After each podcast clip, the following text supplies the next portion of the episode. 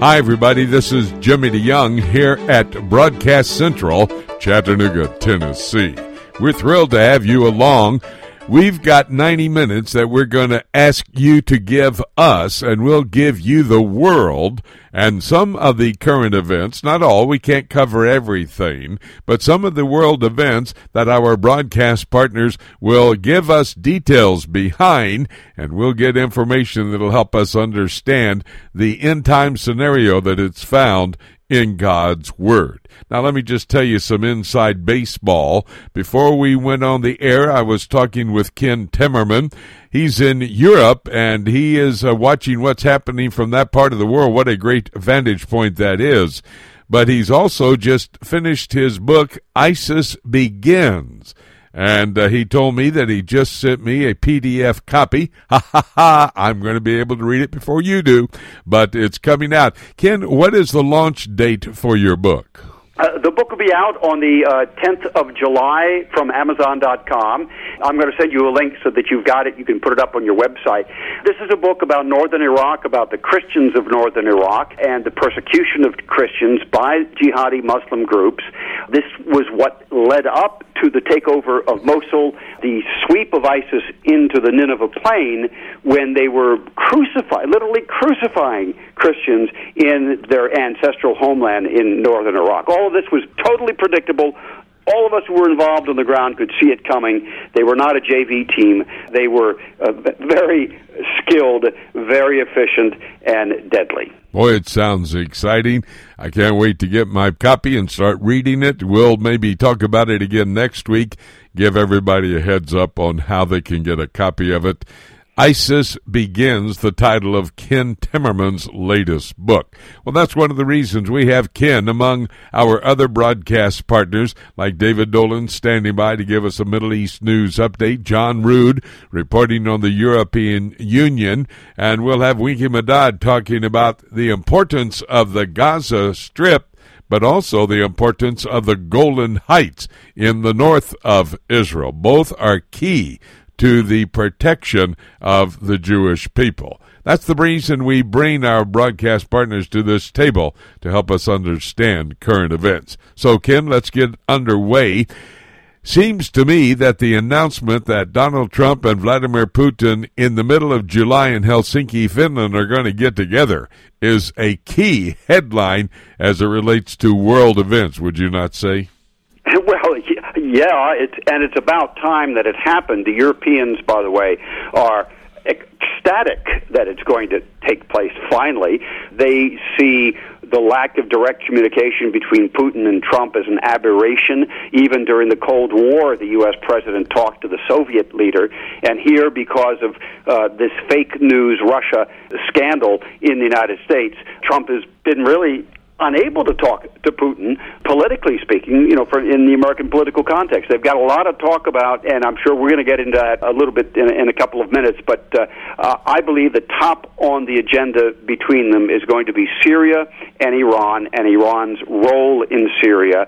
And I think that President Trump is going to ask Putin to work with the United States to isolate Iran and to enhance the uh, effect of the new U.S. sanctions that are going into effect. And I'm willing to bet you that Putin is going to say, no, no, we're, we can't do that. And he's going to find all kinds of excuses not to publicly say that he's going to help the United States. But I think Putin is going to do with the U.S. exactly what he's been doing with Netanyahu and with Israel, and that is to quietly, behind the scenes, help us in our effort to isolate the Islamic State of Iran. Well, and at the same time, Vladimir Putin, really with his presence now in Syria, we could talk about Crimea, but I think in the Middle East is key.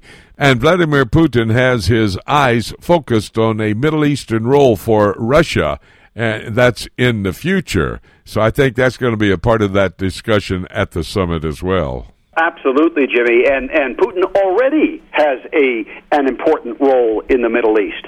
He has really been the broker in Syria between Assad and some of the uh, uh, other forces on the ground that have helped Assad to defeat ISIS. He got his nose bloodied, let's not forget, and we've spoke about this uh, on this program uh, a couple of months ago when the United States killed something like 200 Russian mercenaries when they crossed the line and tried to encroach on what the U.S. considers to be its sphere of influence, and that's the border region between Iraq and Syria. But uh, no, Putin already has a role. He wants to expand that role. He wants it to be a political and diplomatic role in addition to just the military role that he's playing currently in, in Syria. He wants to be a power broker. He wants to be the chief of state of a major international power, not Sierra Leone with nukes. and that is true. And of course, that's the prophetic scenario found in God's Word. Two major powers in the end times at the beginning of the tribulation period. Uh, one of them would be the European Union, which will be the revived Roman Empire, and the other one, a coalition of nations who want to wipe Israel off the face of the earth. I would have to say that is Russia and their coalition of Islamic states, which I now want to bring to the table the victory by Tayyip Erdogan in his presidential election. That's turned him somewhat away from the European Union, the revived Roman Empire, and into the lap of uh, Vladimir Putin and Russia, would you not say? Absolutely. This election was clearly not fair. Uh, it was completely stacked in Erdogan's favor. Just on the media alone, er- Erdogan had something like 120 hours of uh, TV time. His closest opposition rival got less than 20. So, you know, there was no fairness. Uh, there's reports of ballot stuffing and bad counting and everything else just to get Erdogan over that 50% line so he didn't have to face a second round. So what we have now in uh, Turkey is a one man state, no more nor less. Turkey has become an autocracy ruled by Erdogan. Uh, all semblance of democratic opposition, alternate power bases is gone. There's no more independent judiciary. Uh, Erdogan controls the schools, the courts, the police, the intelligence services, the military, the entire uh, country. This is something that really we haven't seen in an awful long time in Turkey. And the Europeans are furious with Erdogan. There were election observers from the Organization for Security and Cooperation in Europe, which is a multilateral organization that the U.S. participates in, but there's a heavy European Union presence. And they decried the election. They said it was not fair.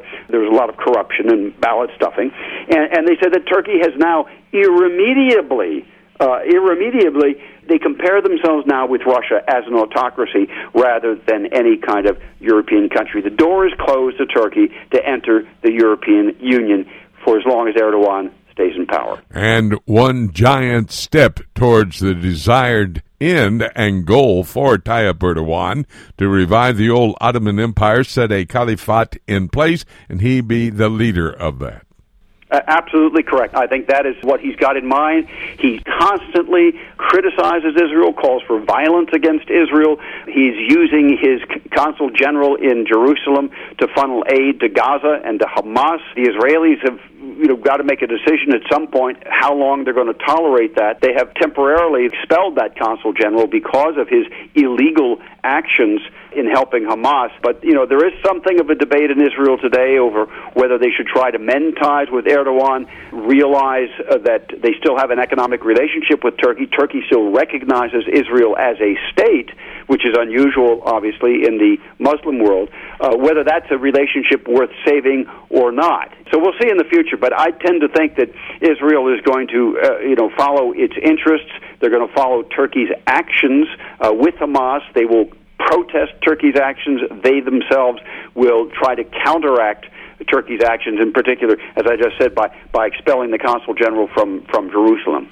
Ken, in the Middle East, as we continue to get your report, in Tehran, Iran, major protest and right in the face of the government. Why are the Iranian people so angry? Well, now let's remember this is the sixth month of these protests. They began in December and they're still going on. And the regime has not been able to stop them uh, for a number of reasons. Number one is that they can't block the internet any longer, and they cannot keep pictures and videos from coming out to the outside world, getting on Radio Free Europe, uh, getting on you know various internet, even the BBC, international media, and they don't like to kill openly if they can kill in the darkness.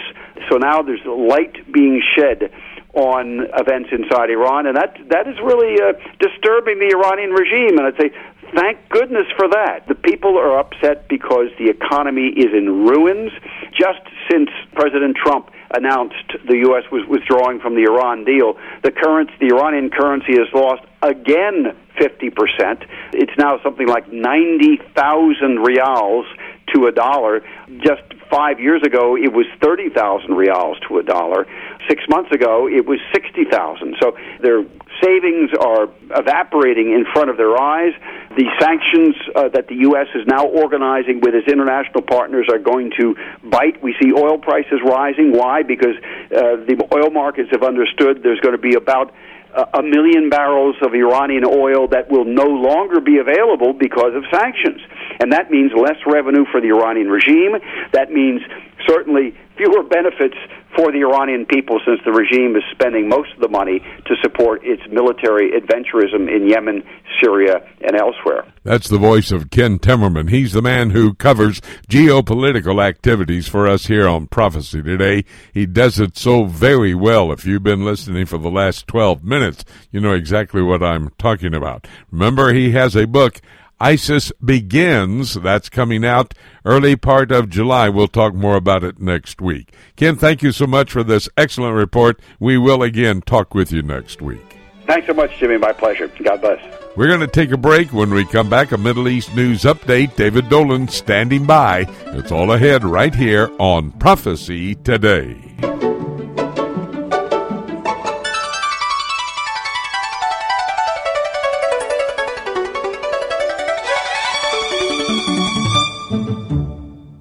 Prophecy Today is heard all across the USA on the Prophecy Today radio network, but also it is heard around the world through our website at prophecytoday.com. And Jay, there are many other features on our prophecytoday.com website, like daily news updated out of the Middle East as it pertains to what's happening prophetically. Special reports can be heard right on our website at prophecytoday.com. We have prophecy Q&A available for you. Questions asked in the past can be answered on the website if you just check it out and go to that particular spot. Prophecy quiz is available and parts of our Prophecy Today program, if you should miss any part of it, will be heard the next week right here at prophecytoday.com.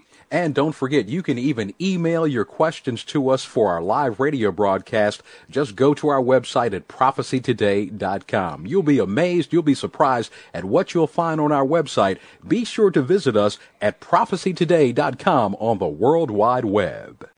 Have you ever wanted to know more about God's plan for the future? Have you ever tried to understand prophetic passages in God's Word, like, say, the book of Revelation, and been frustrated at not being able to figure it out? Dr. Jimmy DeYoung's latest CD series, Keys for Unlocking God's Plan for the Future, will help you gain the ability to understand where to start in your study of prophecy and allow you to read God's Word in a new and exciting way. Understanding God's prophetic Word will allow you to live a pure and productive life until Jesus returns for the church church. Keys will help you gain the tools you need to understand the end time events as foretold in God's Word. Dr. DeYoung lays out a systematic approach to Bible prophecy for those who want to know God's plan for the future. Tracks included are A Roadmap Through the End Times, The Jew in Jerusalem, Daniel and the Antichrist, Ezekiel and Messiah's Temple, and Revelation and Babylon. To order your copy of Dr. Jimmy DeYoung's Keys for Unlocking God's Plan for the Future, visit our website at prophecytoday.com.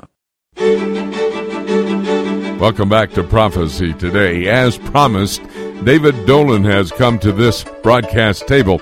We'll be talking with him in just a moment. He has a Middle East news update for us.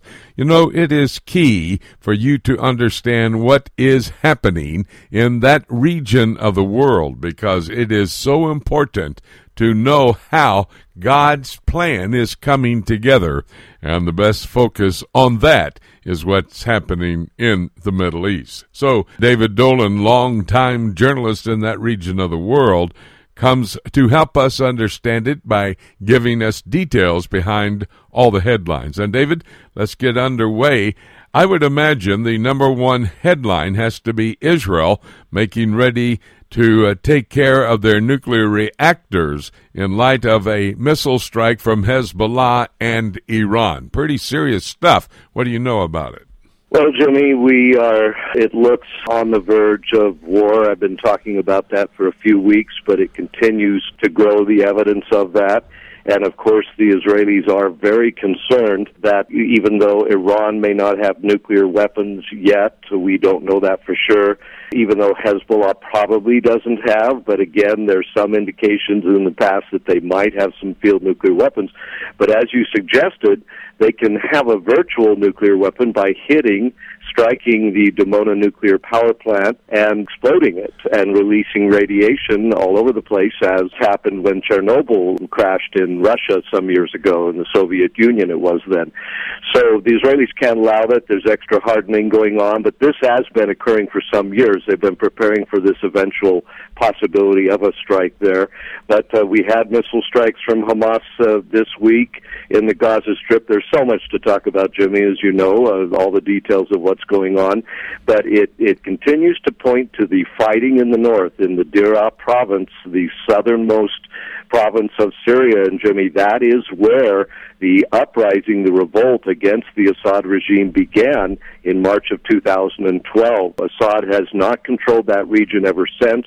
Al Qaeda's in there, other nefarious Sunni Arab groups are in there that Israel doesn't want there, but they especially don't want Iranian and Hezbollah forces right there on the Golan border, and yet they have been fighting with the Russians supporting them, and Russia actually doing some of the shelling that's causing thousands of civilians to flee Daraa province into mostly Jordan, but we had some go into the Golan Heights, showing how desperate they were. They fled into the Jewish state. This is Arabs, of course, most of them going into Jordan. Reports, Jimmy, that the Jordanians fear that there are undercover soldiers infiltrating into their country right now as refugees, pretending to be refugees, but they're actually mostly Lebanese, Hezbollah fighters that are disguised as uh, Syrian civilians that are coming in. Uh, it's a very serious situation, and again, reports that the ultimate goal is to continue into Jordan and overthrow King Abdullah. Well, that would set off a full scale regional war. The Saudis would react, and Jimmy also this week they had six uh, Houthi uh, missiles fired at them from Yemen. Those are Iranian missiles. Uh, were fired at Riyadh, the capital of Saudi Arabia. The Saudis would get involved right away. Israel would get involved right away. Russia would. And the key element that people are looking at is the meeting between President Trump and Vladimir Putin on the middle of July. They don't expect there would be any action into Jordan before that, but possibly after that if the president can't make it clear that this is a violation, but Jimmy, already the Russians and their allies are violating that de escalation agreement that uh, Trump made with Putin that there would be no Iranian and Hezbollah forces right along Israel's border or Jordan's border. That's already being violated as we speak, and uh, the Israelis are certain of that, and other Western intelligence sources have confirmed that that is taking place, and Russia's clearly involved as well, and the Israelis are not very happy about that either. Yeah, they're certainly not. But uh, that may well be the reason that President Trump has given the green light to Israel to go after Iranian forces. This may well be uh, to help uh, bring all of this to a a major conflict in the Middle East if indeed Israel goes after the Iranian forces. Well, it would be, Jimmy, but again, it's probably not going to be started by Israel. The Iranians have already crossed so many red lines, and the Israelis, uh, again, the war is ongoing. Uh, we're not talking about a potential war. This is ongoing. This week, for instance, Israeli jet struck a cargo plane that had just landed at Damascus airport full of weapons for Hezbollah. They struck it right at the airport. This is an ongoing war, but if there's any action towards Jordan at all, that would be the tripwire for a complete regional conflict. Turkey, of course, we have news there. Erdogan uh, winning re-election and taking more and more dictatorial powers. He supports Syria and Russia and Iran in this growing conflict. We have Egypt taking the west side mostly. Hamas, of course, under the uh, control more or less of Iran. Stepping up its action and Israel stepping up counteractions this week. They seized money that had been sent to terrorist families in East Jerusalem, the relatives of, of terrorists that killed uh, Jews, and the Israelis raided uh, those homes and, and took back that money. All sorts of things going on, Jimmy, but yes, indeed, a, a regional conflict. And again, the key, I believe, and many analysts believe, will be this summit between Putin and Trump what will Trump say? What uh, what red lines will he lay down? Uh, because certainly the United States will back its closest ally, Israel, and another of its close allies, Saudi Arabia, in this showdown with Iran and and Russia. But the question is, how much does it become a U.S. Russia a showdown, as it were. This is the potential we're looking at, Jimmy, is a is a is a world war starting here. Now, I'm not predicting that, but all of the elements of that are now in place. And again, rockets are being fired. They're being they're coming across borders. They're being fired at capital cities. This is happening as we speak. It's a war. It's just a question of how big and how fast it will grow, and will it end up with Israel striking Iran's nuclear program? Uh, this sort of thing, those are remaining questions. Well, David, in light of uh, what we've been talking about from the sideline, let's focus more on Vladimir Putin. That Putin Trump summit to take place in the middle of July there in Helsinki. I'm sure that a part of the motivation for that meeting from Vladimir Putin is that he has his eye on a Middle East role for the future for Russia. I mean, this is absolute according to Bible prophecy, but uh, Vladimir Putin ratcheting up his desire to have that role in the Middle East. Yes, and they're expecting that he will demand that the White House and really the West, NATO and everyone, and uh, Trump will have been at a NATO summit just prior to his Helsinki meeting in, on July 16th the Allies will have a say in what's being said. But he will have to say to Putin, we will uh, recognize, this is what Putin wants, we will recognize your control over these bases in Syria that you have. You have this port there, you have this airport there, Air Force base and a naval base. We recognize that. We recognize Assad is staying in power, etc. We will agree to all that. That's what Putin will minimally demand.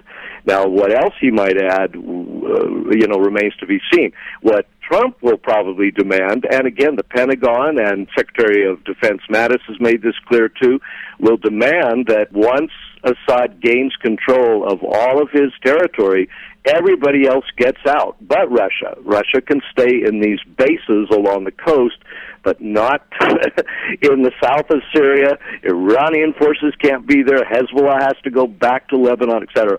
Well, that's probably going to be unacceptable to Iran and Hezbollah, as I pointed out before. So they're pressuring Putin, no doubt, to uh, allow them somehow to stay. Again, the question is what will be the minimum red lines each man will bring to the table? This is an extremely important summit. It's not just a photo op, as some in the Western media are saying. Trump's just looking for another meeting. This is a critical meeting at a critical time coming up, and probably there'll be no military action of any significance uh, beyond what we've been seeing, Jimmy, the last few weeks until after this summit. But again, who knows? Anything could happen, and it would take just a little spark right now to uh, engulf the whole region in flames. David, in light of what we've been talking about, Mahmoud Abbas, president of the Palestinian Authority, to meet Vladimir Putin in Moscow. I mean, he's getting all of his ducks in a row, isn't he? He is. He wants to see if that everybody's on board with whatever's going to happen here, and I, I would assume that it's to make sure that he will take back the Gaza Strip if Hamas is defeated and bring a little stability there. But again, what are Russia's real interests?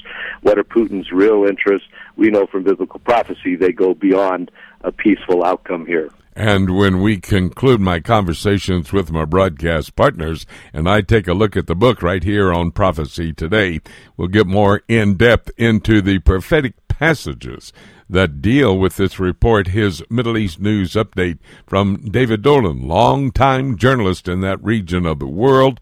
I mean, I think I could wake David up in the middle of the night. He'd be able to make comments on all the events that are unfolding. David, thank you so much for being available, and thank you for the knowledge you've gleaned over these many years of serving there in the Middle East. We'll talk again next week, buddy. Thank you. I'm honored to do it, Jimmy. We're going to take a break when we come back. Going to have a reflection on Prince William's visit to Israel, member of the British royal family, first one, in fact, in the 70 year history to visit the land of the Jewish nation. We'll have that conversation in a moment with Winky Medad right here on Prophecy Today. In today's world, a biblical worldview and a proper understanding of biblical prophecy should be a priority. At a time when many false doctrines are entering the church at a frightening pace, we must be able to rightly divide God's Word in order to live a pure and productive life for Him. If you would like an in depth understanding of biblical prophecy, let me challenge you to consider Dr. Jimmy DeYoung's School of Prophets. The School of Prophets is an online study for the layman or student pursuing a master's or doctorate degree. Dr. DeYoung's online study program will allow you to develop a timeline of biblical prophecies of the past as well as future prophecies yet to be fulfilled. Your personal study of God's Word will only be enhanced by Dr. DeYoung's School of Prophets, and your life will be changed as you better understand, like Daniel, where you fit into God's calendar of events. If you're interested in developing a deeper understanding of God's prophetic Word, let me personally invite you to become involved in Dr. Jimmy DeYoung's School of Prophets. Call today at 8 Prophecy 8. That's 877 674 3298. Or visit us at schoolofprophets.org.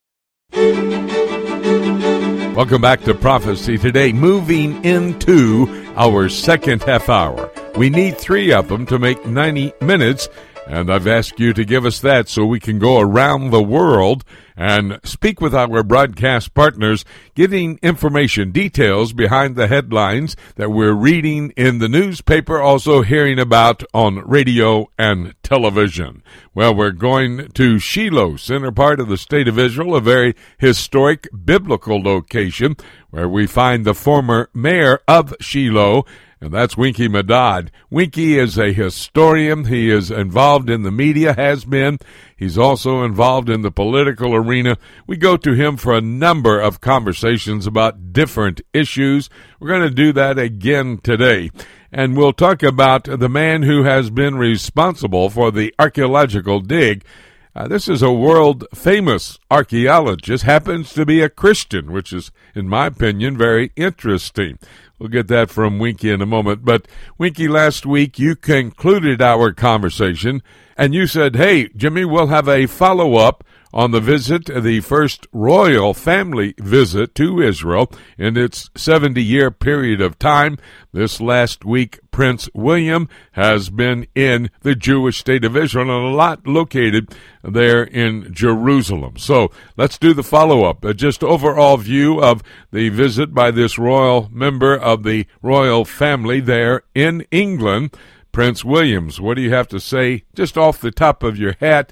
And uh, we'll get in the times he met with the different leaders in a moment. Well, Jimmy, obviously, from a diplomatic point of view, it's very satisfying that finally a member of the royal family, after 71 years, going on 71 years, has dined to visit the country in which the British kingdom was responsible for just over 30 years as the mandator, the guarantor of the League of the Nations decision to reconstitute the Jewish national home.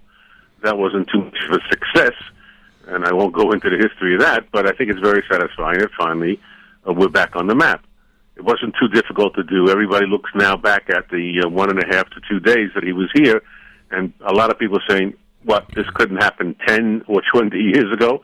But okay, I'll chalk that up actually to Mr. Netanyahu's uh, diplomatic efforts, economic efforts, putting on a very good show about how to garner support all around the world and prove that is not Israel that is responsible for the conduct, or should I say, the non-conduct of the peace negotiations, and that staying away from Israel is not going to help the matter. Uh, he was there in the Palestinian Authority area. I do not call it, Jimmy, the Palestinian occupied territories for reasons we've discussed this many times. He was at the Temple Mount. He was up on the Mount uh, of Olives, where his great grandmother is buried in a church. And he came to the Western Wall to place a note requesting something from God. And I think it went off very nicely. He even played a little bit of soccer down in Tel Aviv. Yeah, I saw him pretty good soccer player. Well, let's make sure that everybody understands this was an official royal family visit. Now, his father, Prince Charles, had attended the funeral for, I believe it was Yitzhak Rabin and Shimon Peres. Is that correct? That's correct, but in a private capacity, actually. So this was the first official visit there in Israel. Now, you said he met with the Israelis. That was the first day and a half. Uh, ultimately, he went to Yad Vashem, and that's always a visit that any foreign leader has to make, isn't it? Well, it sort of establishes for us, and sometimes it's mistaken. Uh, this is not the justification of the state. It's a justification of the demand that we had for a state for so many years, and why, especially in the middle of the last century, it was crucial that we have a state. We did not. The British themselves closed the door to immigration from 39 on, but obviously recognizing the fact that Jews are a people, they have a homeland, and they have a right to defend themselves. We could make that case for how the Arabs treated us during the 1920s, 30s, and 40s, but people think that's too political. So it's left to the Holocaust era to prove two things. Non Jews viewed the Jews as a nation to be eradicated, unfortunately, and the only way we could have saved those Jews was by having a Jewish state, which we did not, and so too many of them were lost. Talk to me about the visit with the Palestinian Authority and the leader, President Mahmoud Abbas.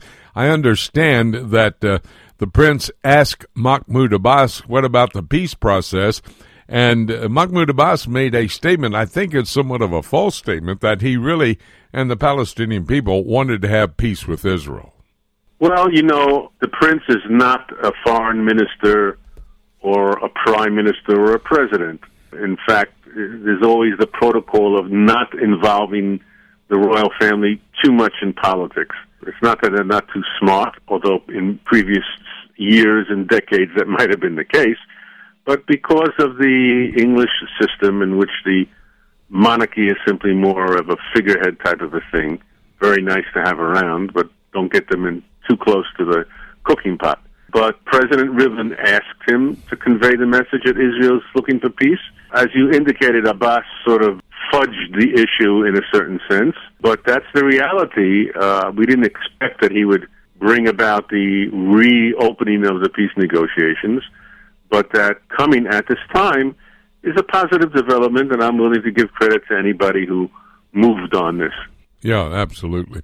Winky, earlier this week, I did a radio interview with a national radio broadcaster, and the question came up about uh, a politico there in Israel, his name Lapid, and he is urging the United States to allow Israel to take sovereignty over the Golan Heights. Now, Lapid is really part of the opposition, would like to replace the Prime Minister, Benjamin Netanyahu, if I think I'm correct in knowing who he is. But he's not the only one calling for sovereignty over the Golan Heights. The entire Israeli government's doing that, are they not? That's the policy, that's the practical things that we're doing. Mr. Begin, the sixth prime minister, extended Israeli law to the area. And so what Mr. Lapid is asking is simply that that be recognized. And uh, if he succeeds, I'm willing to give him all the credit in the world. Let's not forget, Jimmy, that while he is today an opposition a member in the parliament uh, to the Netanyahu government, he was the minister of finance in a previous one. And if anything, I hope our listeners have learned in our many, many conversations now, I think, in the hours, or the many hours that I've been on, is that Israeli politics can be very, very intricate, contradictory, and complex. And so, what Lapid is doing now in the States, I understand, is trying to bolster his public image, and he's doing it leaning rightwards and not leaning leftwards like towards the Labor Party or some of the other uh, left of center parties, because that's where the Israeli population wants to be, right or center right. Uh, and if he's going to get anywhere in the elections, whenever they come, he has to establish himself as a what we call in Israel the hawkish type of approach on security and national affairs. So I don't mind him running around doing that at the present moment. Yeah, absolutely. That's a that's a great promotional piece for the Jewish people. In fact, when you talk about the Golan Heights, I must remind every one of our listeners that it was 3500 years ago when Joshua brought the children of Israel into the promised land. Joshua was assigned to divide the land up among the 12 tribes, and he only took half a tribe and he gave that to Bashan, which is Golan in the Bible. And if the word Golan used, I think, four times or six times, the word Bashan referring to the Golan Heights used over 60 times. Now, that was 3,500 years ago. God gave the Jewish people that piece of real estate, which is key uh, to the military uh, defense of the Jewish state. Is that the real main reason that uh, they would like to have the sovereignty? Just that, or agricultural and the resources, the Sea of Galilee, etc. That plays into it also, doesn't it? Yes, it does, Jimmy. And you've been probably up there many times, and maybe some of our listeners too. It has a double security element. Not only does it protect the Sea of Galilee and the lower Jordan Valley and parts of the Galil, the Galilee, but it also looks the other way, right down Assad's throat into Damascus, almost, even with the naked eye. So uh, it's very important from a security point of view.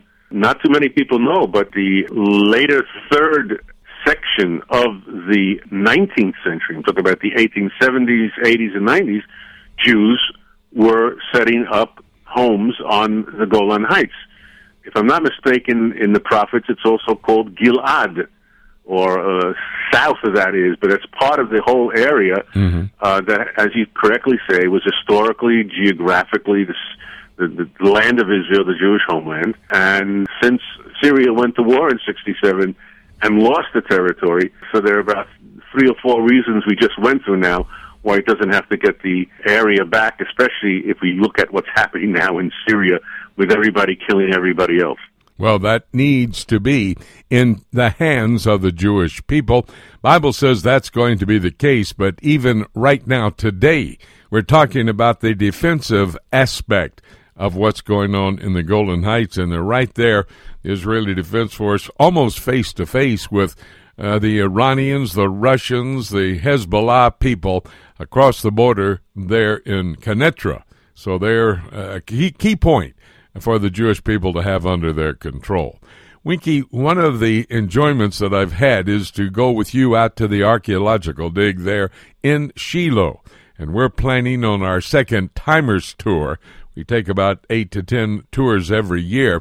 Some would like to go again a second time. We're going to bring them out to Shiloh to meet with you to go out to the archaeological dig. But I understand your archaeologist, the main guy, has gone back to Katy, Texas, and he's finding some great finds archaeologically in the artifacts that are assisting in making certain that people understand Shiloh belongs. Even though it's in what is referred to as the West Bank, it's really Judea and Samaria. Shiloh is a great part of that particular location, isn't it?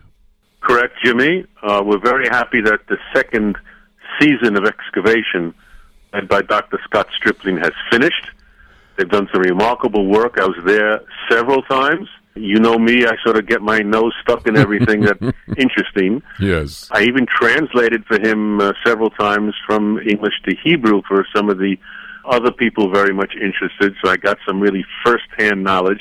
I sat down with Scott at the table when they were going over the ceramics to date them at different periods of time, which was fascinating. I saw a lot of the finds. Anybody wants to look it up, look up the website Dig Shiloh, or Shiloh as it's pronounced in the States. One word, Dig Shiloh. Uh, and you'll probably come up, and he has a, a weekly report of the four to five weeks that they were there. All sorts of finds, Jimmy, uh, from animal bones to walls to ceramics to artifacts to ornaments, jewelry, uh, everything that an archaeologist who is trained properly can tell what period of time it came from, what its use was, and what it reflects on the people who were living there. And as Scott said, uh, his people work very hard because they're Christian and because they're very dedicated to the idea that Shiloh is not only an archaeological site, but is also a holy site. And we're very glad that they are there and doing all the fine work that they're doing. And we just can't wait for next year and the year afterwards to discover more about the Canaanite wall, the Israelite walls inside, the glacis, which is the slope outside the wall. And hopefully, Scott will get around to looking around for something called the tabernacle, and that would be tremendous. Oh, that would be absolute. Always tell our people that go to Israel with us you look at Israel past, touch Israel present, and visualize Israel future. And when we go out to Shiloh to the archaeological dig going on there, we're going to be able to do exactly that. Winky, thank you for the updates on the visit by Prince William, the situation as far as the Golan Heights is concerned, and the dig there at Shiloh. Appreciate it, my good buddy. We'll talk again real soon. Jimmy, thank you for having me on, and goodbye to you and our listeners. Very interesting conversation with Winky Medad.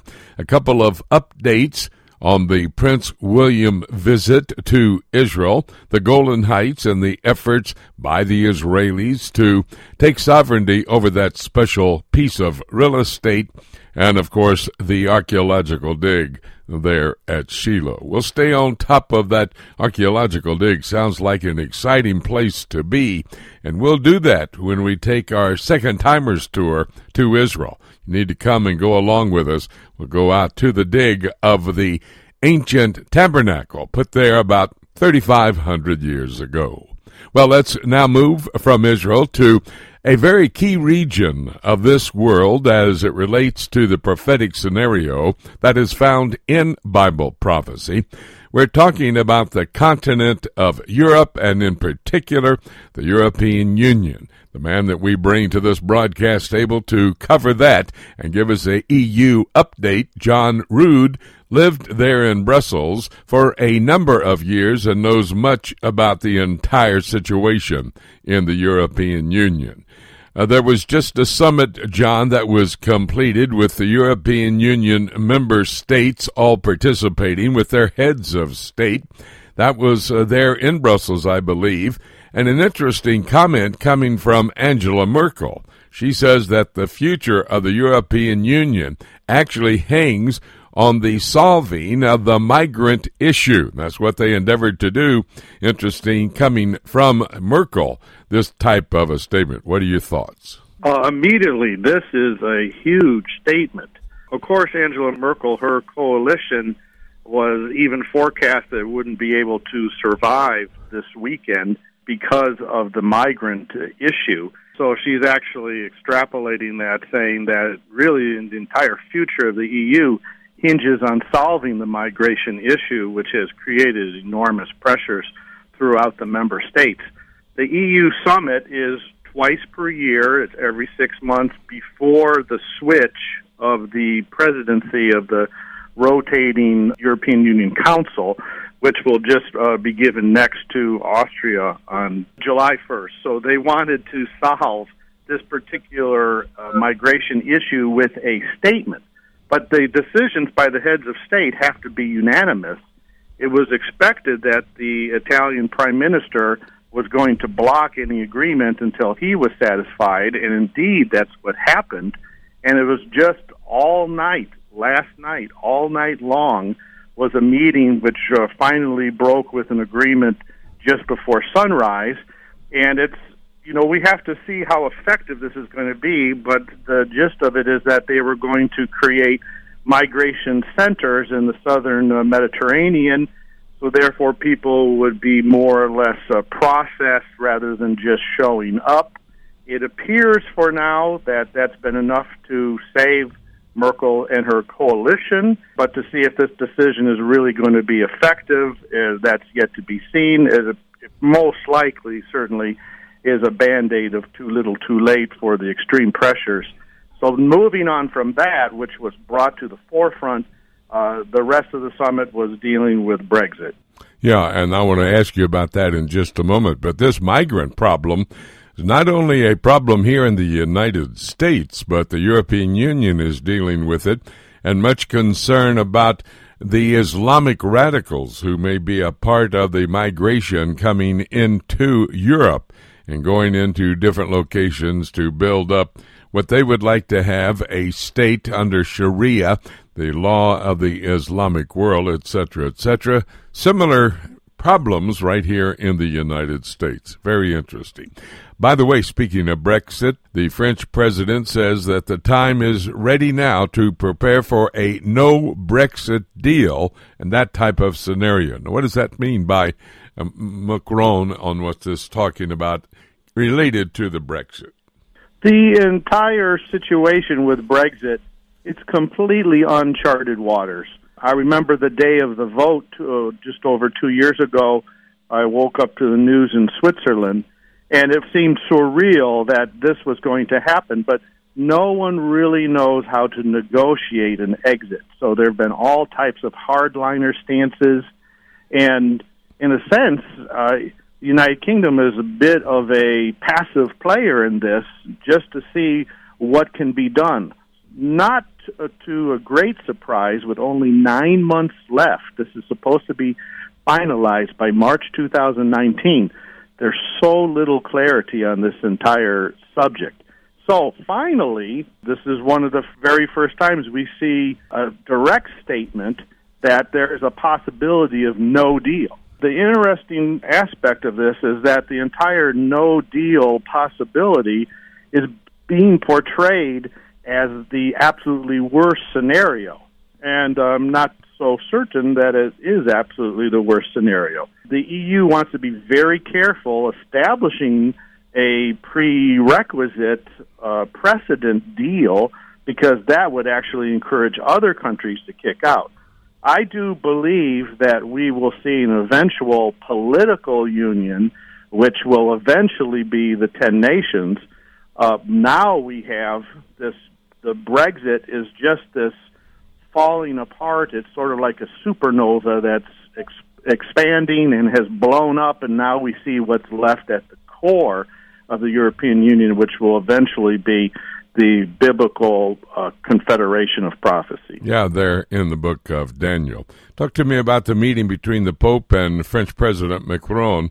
It was pretty intense there held at the Vatican. What were they talking about? Do you have any idea? The meeting between Macron and the Pope has been sort of a unusual circumstance. It was the longest meeting between Pope Francis and a head of state, nearly one hour. There's an interesting aspect that was added to this. He was actually given a honorary recognition called the Canon of St. John Lateran. And actually, his predecessors had received the same recognition from the Pope but they avoided to to be there present to receive it because they wanted to avoid the religious imagery.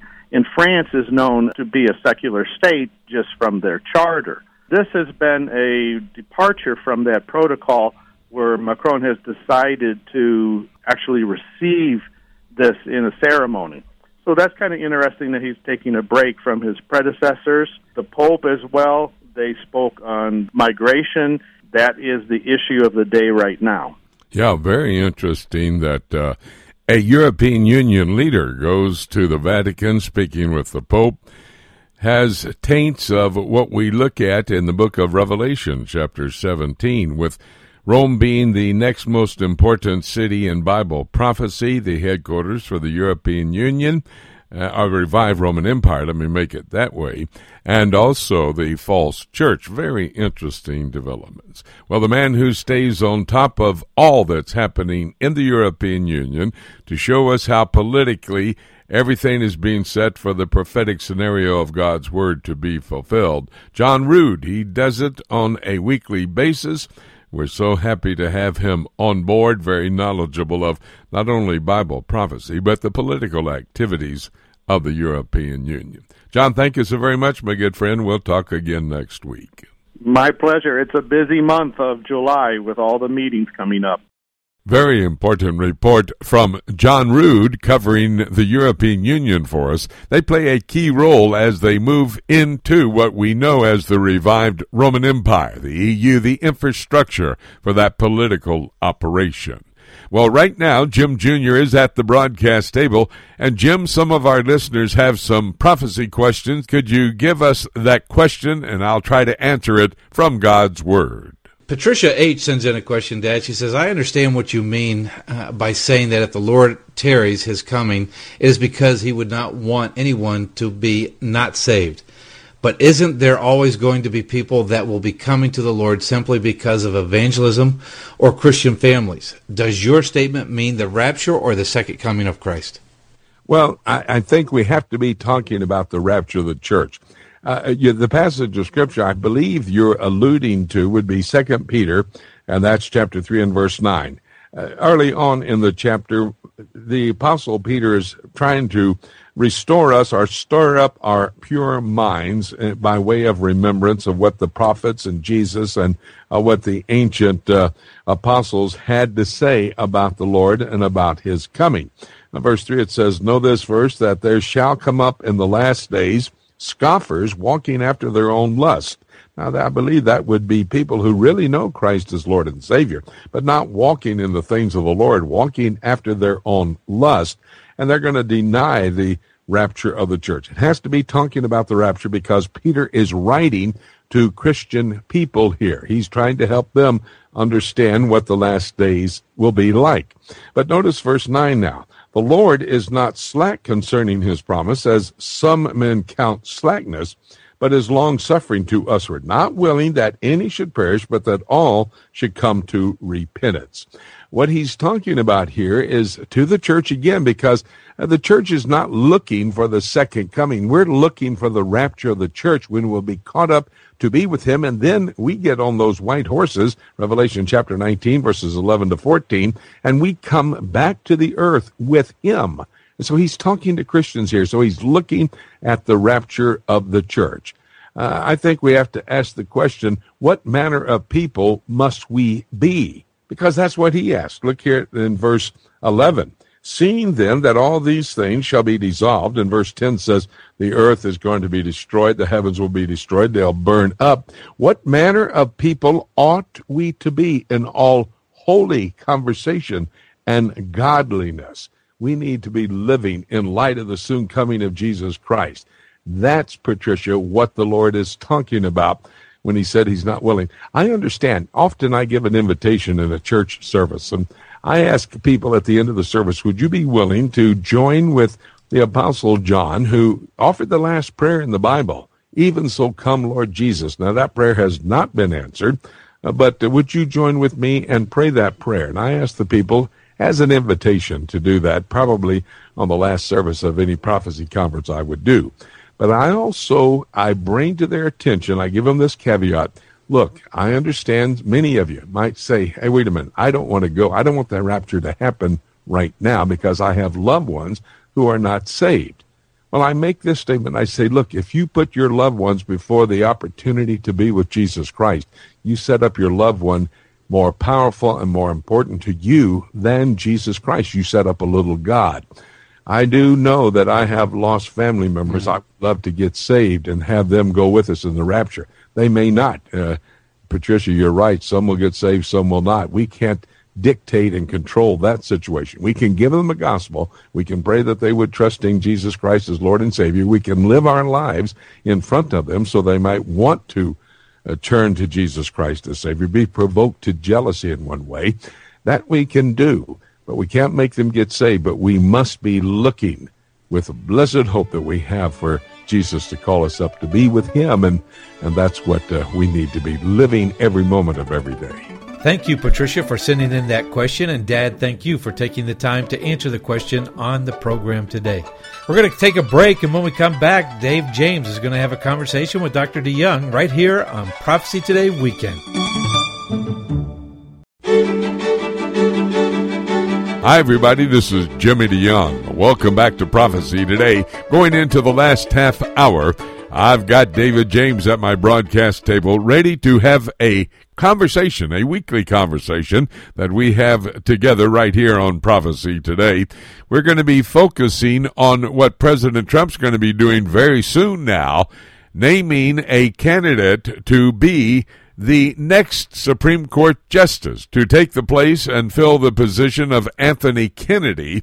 And we're going to be talking about that with David Should Christians be concerned about the next Supreme Court justice? Why should we? And what should we be doing? Well, David will explain all of that for us in a moment. Do me a favor and after the broadcast, go to my website, prophecytoday.com. There you'll find on the home page on the left hand column, if you'll scroll down, my poll question. Love to have you answer it. We try to get the heartbeat of our listeners so we know how and where and when we can serve you with the best information helping you to understand current events in light of biblical prophecy. Now, here's the poll question Do you believe that all Christians must study the prophetic Word of God, a more sure word of prophecy from God?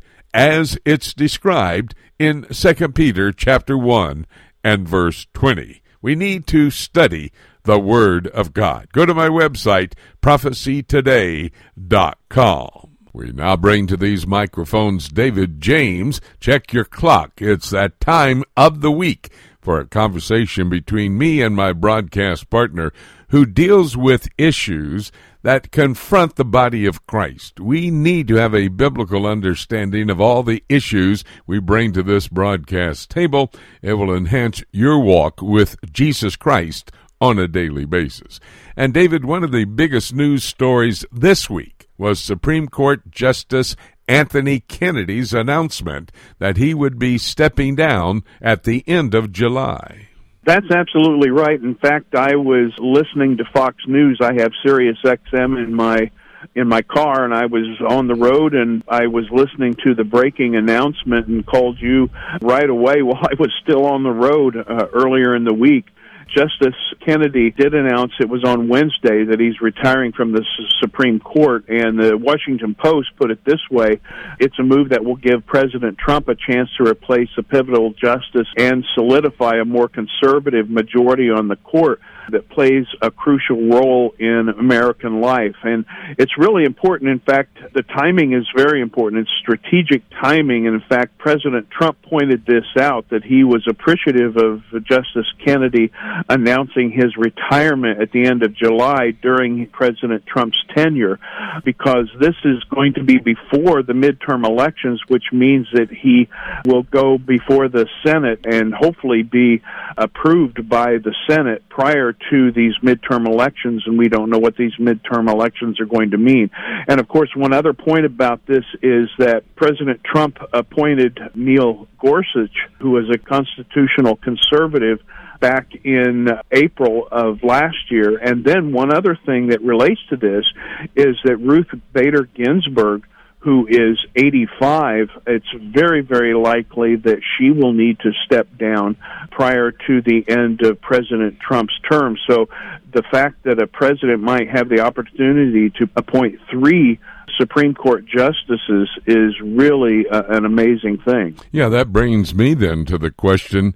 And before we get into details of the story, take a moment, if you will, David, and give our listeners a sense of why this is. You've already started it, but in additional information, if you will, why this is an important issue for Christians, for the body of Christ. Well, I think it's very important to understand that there's a difference in philosophy between Supreme Court justices, uh, whether they be on the right or they be on the left. On the left, they tend to rule according to the idea that the Constitution is a living document and so therefore is subject to new interpretation depending on how things move in society. So it's always evolving. Whereas on the conservative side, they tend to be originalists, meaning that they go back to the original meaning and intent of the original framers of the Constitution who actually were quite brilliant men, and it's amazing that we have a country that we have that is different than any other country that has ever existed in the history of the world because of going back to this foundational document. And in fact, we might even be able to relate the difference as this. You and I hold to what's called a literal grammatical historical hermeneutic when it comes to the Bible. So what we try to do is we try to discover the original intent and meaning of the uh, authors who wrote the scriptures, whereas um, liberal theologians tend to see the Bible as a living document, and so their interpretation evolves over time. And I think we're in a much better shape to go back to the original document and what they meant because even though it's not explicitly a Christian document, the framers were functioning according to a Judeo Christian ethic and it is favorable to Christianity, whereas as society evolves, it is becoming more hostile to Christianity. So I think these appointments are very important. You know, and I've always thought that the Bible was a perfect pattern for how the founders of our nation put together the Constitution. David, take a moment, if you will, now. Give us some background information on Justice Kennedy, and uh, what can you tell us about him? Well, he was born in 1936. He was appointed in 1975 by President Gerald Ford to the United States Courts of Court of Appeals in the Ninth Circuit. And then in 1987, he was appointed by President Reagan and confirmed in February of 1988 by the U.S. Senate. He became the most senior Associate Justice of the Court following the death of Antonin Scalia a couple of years ago. You know, the Supreme Court has been called by some the Kennedy Court because he has consistently been identified as the swing vote on the court. Explain that. Yes, well, it's interesting. Uh, uh, the Supreme Court is generally known by the name of its Chief Justice. In this case, it would be Justice Roberts. But because Kennedy has chosen to swing one way or the other, sometimes he would give the deciding opinion, in many, many decisions on the court were 5 4 split decisions, split between the four conservatives and the four more liberal justices on the court. So he wrote majority opinions in various things, for example, involving Planned Parenthood. He also uh, wrote the majority opinion for uh, Obergefell versus Hodges, which is what made same sex marriage legal in the United States. He's been very much supportive of uh, gay rights cases beyond just the Obergefell versus Hodges case. So he has been very instrumental in most of the decisions that have happened over the last several years. Now, it is true that it has been said that in about 80% of the cases he did swing toward the conservative side. And again, you would expect that that might be the case, having been appointed by Reagan, but in certain very key decisions, again, uh, concerning Planned Parenthood and same sex marriages, he has swung toward the liberal side, which has been actually quite devastating, what I would, I would say quite devastating for the moral climate in the legal realm here in the United States. And this Constitution that we're discussing says that the president at the time of a vacancy must be the one who nominates someone to fill that particular vacancy. So President Trump has already said that he has a list of about 25 possible candidates to fill Justice Kennedy's vacancy. Who do you think, David, might be on this short list? Well, I've done quite a bit of research into this. There are several names that come up. One of them that I heard yesterday, for example, Rand Paul was very much in favor of uh, Senator Mike Lee, and uh, he has been described as smart with an unquestionable commitment to the Constitution, so he would be an originalist, and some say that he could be at the very top of that list and he has an unquestionable commitment to interpreting the Constitution as it was understood when it was written and it was ratified. I was doing some other research, and uh, the New York Times put uh, forth several names that they believe are on this short list. One would be uh, a man named Thomas Hardiman, who is on the United States Court of Appeals for the Third Circuit, and actually he had been considered by President Trump for the seat that was ultimately filled by uh, Neil Gorsuch. A couple of other names, William Pryor, he's also on the United States Courts of Appeal, but he's on the 11th Circuit. He was also considered a finalist for last year's vacant seat that Gorsuch filled. In fact, this man, William Pryor, said that the 1973 Supreme Court decision that established a constitutional right to have have an abortion was the worst abomination of a constitutional law in our history. So when we think about who is going to be appointed next, and especially if we get not only this filled vacancy with a constitutional conservative, but also in the potential of vacancy of Ruth Bader Ginsburg, there could be the possibility that Roe v. Wade would be overturned. One other name I'll just mention quickly Brett Kavanaugh.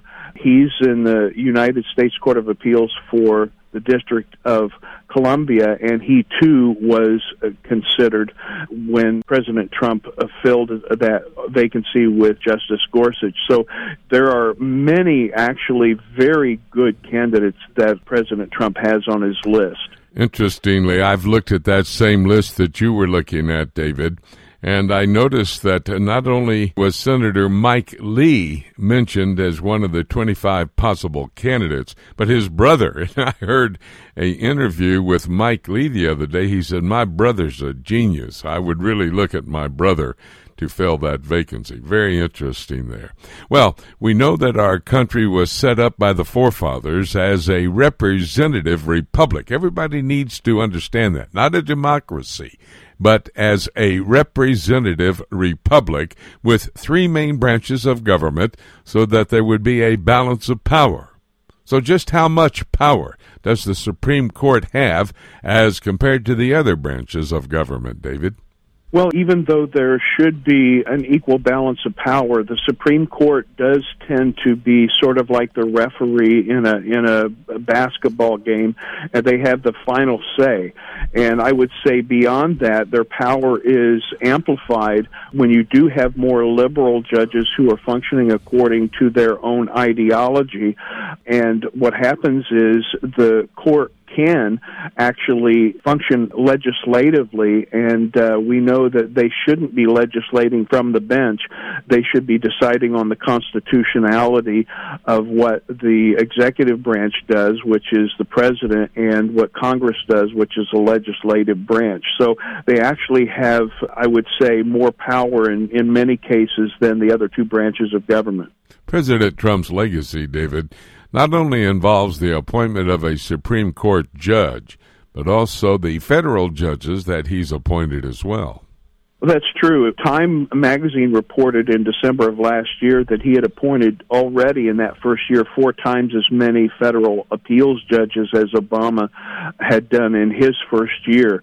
And so uh, it's a very important role that the president has, and it will shape the, the direction of this country in many ways for decades to come. David, as we wrap it up, how should believers be praying concerning this issue?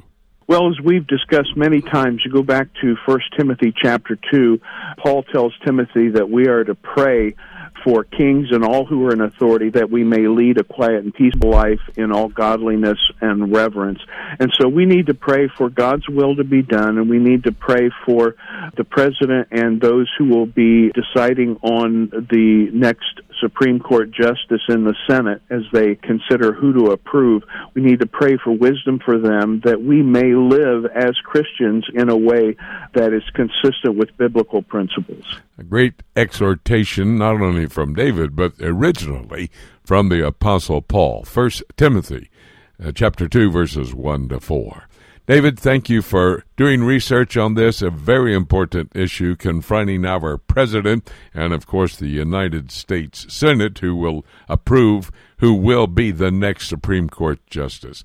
We'll have a conversation, I don't know exactly like this, but one that's key for Christians to understand the biblical principles behind. We'll do that next week, David. Thank you so much. Thanks, Jimmy. Great to be with you again. We're going to take a break, and when we come back after that break, I'm going to open up my Bible. I'm going to take a look at the book in light of all the conversations that we've had today, right here on Prophecy Today.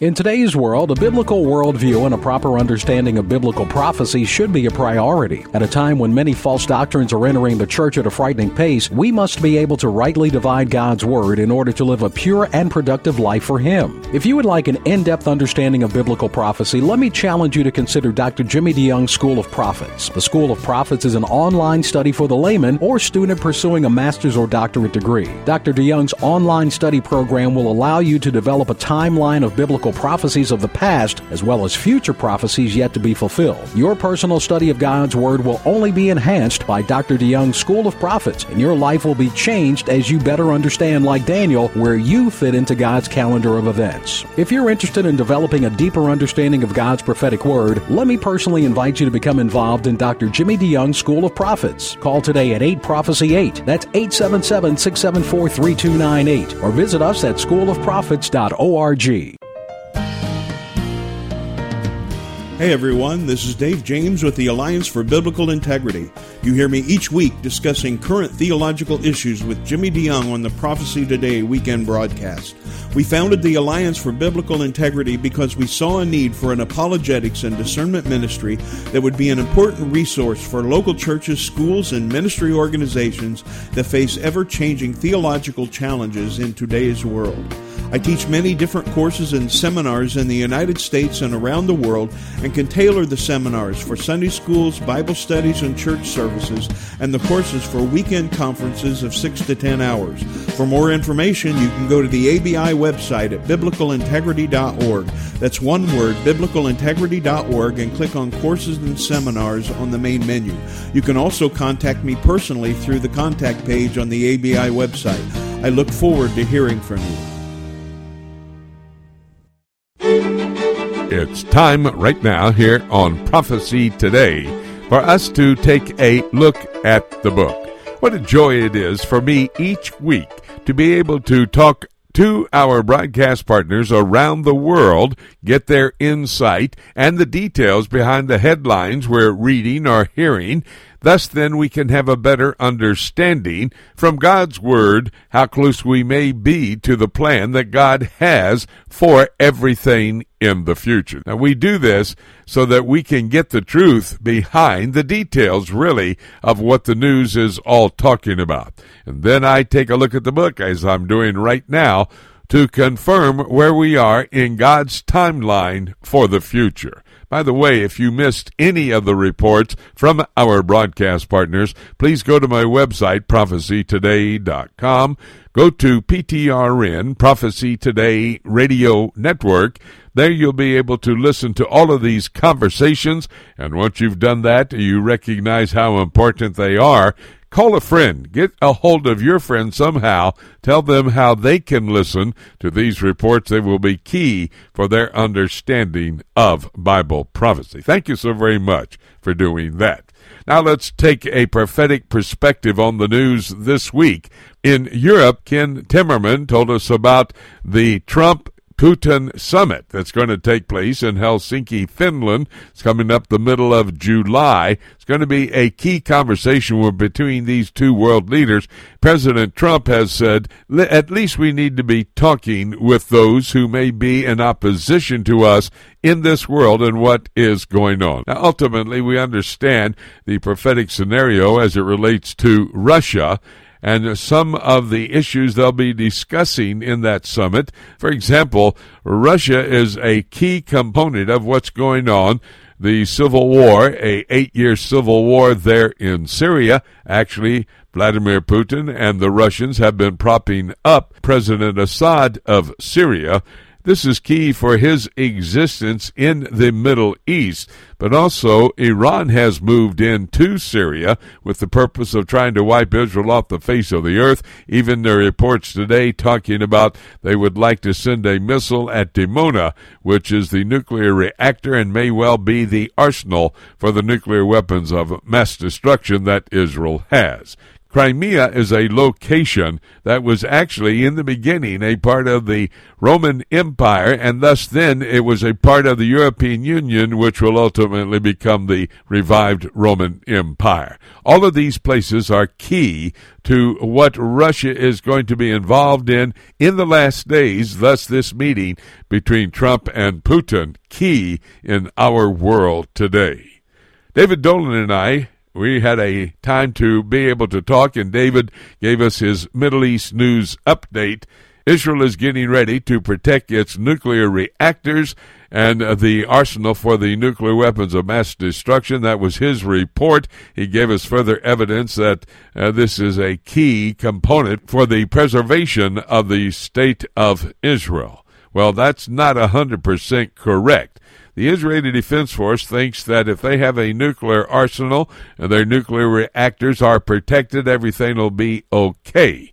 The Bible tells us, the book of Ezekiel, chapter 38, verse 18, through chapter 39, verse 6, that it won't be nuclear weapons that protect the Jewish state of Israel. Instead, it'll be God who rains hellfire and brimstone out of the heavenlies to destroy these attacking nations, an alignment headed up by Russia, made up of the Islamic states of the Middle East. As they go into and try to destroy Israel, God intercedes to protect his people because he ultimately has a plan, an eternal plan, as far as the Jewish state of Israel is concerned.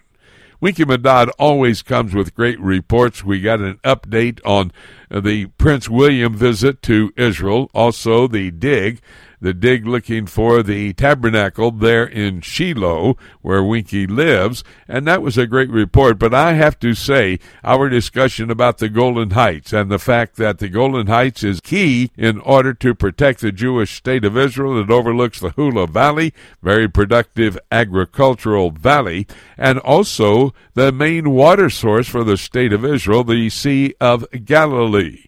But when you think about the Golan Heights, you have to think about Syria. President Bashar Assad said he's going to take the Golan Heights back. His daddy lost it, Hafez al Assad, in the Six Day War in 1967. And so he wants it back on behalf of the family name. Well, the Golan Heights, 3,500 years ago, was actually given to the half tribe of Manasseh. That's Joshua chapter 14, as Joshua, who was the leader of the Israelites at that time, divided up the land and gave that to the half tribe of Manasseh. A 3,500 year history of the Golan Heights belonging to the Jewish people. By the way, the word Golan is used some four times in the Bible itself. That helps us to understand better what God's plan was for it. John Rood talked to us about Tayyip Erdogan's victory there in Turkey, what that means to the European Union. The fact is that Tayyip Erdogan is now leaning towards Russia and coming into that coalition, which is foretold in the book of Ezekiel, chapter 38. Now, I'd agree with John. That is the case. That stage is being set. A revival of the Ottoman Empire will help Tayyip Erdogan to play a key role in that battle against Israel. A great question coming from one of our listeners. And by the way, send those questions in. Jim will put them together and ask me on the broadcast in the future. And then, of course, we concluded with David James talking about another Supreme Court justice. Anthony Kennedy has just resigned. He's retiring, basically. They have to fill that position, Donald Trump, because he's the president, and that's constitutional. He's the one who will name the replacement, and then the United States Senate to confirm that replacement. Well, we need to know about this because it's human government that sets the stage for Bible prophecy to be fulfilled. As David exhorted us using the word of God in exhortation from the apostle Paul, 1 Timothy chapter 2, that we should be praying for those that are in higher authority and then realize that those in higher authority will be the ones who continually make decisions to set up the end time scenario from God's Word. And that's found in Revelation chapter 17 and verse 17. But let me then quickly remind you, before all of these prophecies we've been talking about are fulfilled, the next one, which will be fulfilled, is the rapture of the church. That rapture, actually, could happen at any moment. Having made that statement, nothing left for me to say except let's keep looking up until. Thank you so much for joining us today. This is Jay Johnson inviting you to join us again next week for more of Prophecy Today.